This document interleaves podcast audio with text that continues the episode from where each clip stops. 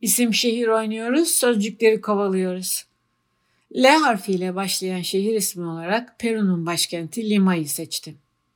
Şimdi aranızda yine şehrin ismini kovalayacağım diye başlar, fasulyenin nimetleriyle bitirir diyenler varsa doğru tahminde bulunduklarını hemen söyleyeyim.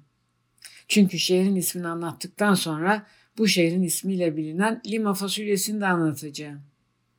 Daha önceki şehir isimlerinde olduğu gibi Lima şehrinde de içinden geçen ve onu besleyen bir ırmak var. Rimak. Burada ırmak sözcüğünü özellikle seçtim. Rimak akılda kolay kalsın diye. Lima bölgesine ilk halkı tarafından verilen isim İkma. 15. yüzyılda İnkalar tarafından işgal edilmeden önce ırmağa adını veren Rimak Vadisi'nin meşhur kehanetine ziyaretçiler Limak adını vermişler. Bu sözcük bölgenin İspanyol işgalinden önceki dilinde hatip demekmiş. İspanyollar kehaneti yok edip yerine kiliseyi kurmuşlar fakat Limak ismi kalmış ve ilk yerleşenlerin verdiği İkma isminin yerini almış. Modern lingüistler İspanyolca'da sözcüğü durduran son sesli harf olmamasından yola çıkıp limanın limak sözcüğünün İspanyolca söylenişi olduğunda ikna olmuşlar. Lima şehri 1535 yılında Krallar Şehri Ciudad de los Reyes adı altında kurulmuş.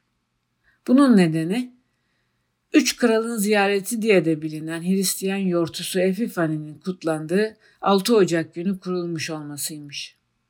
Bir süre iki isim birlikte kullanılmış ama tutmamış ve Krallar şehri yerini Lima'ya bırakmış.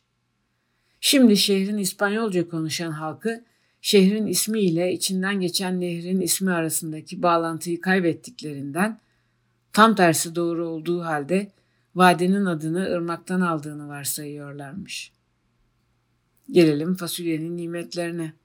Yan merkezi lima olan çok leziz bir fasulye cinsi var. Lima fasulyesi. Botanik ismi Fasulus lonatus. Kabuklarının ay şeklinde olması nedeniyle. Bu fasulyenin düşmanımın düşmanı dostumdur taktiğiyle kendini koruyup yumurtalarını bırakan örümcek bitinden kurtulmayı becerdiğini ve fasulyeden nimet olduğunu ispat ettiğini söyleyerek bitireyim. Yarın ya lale açsın göğsünüzde ya da lavanta.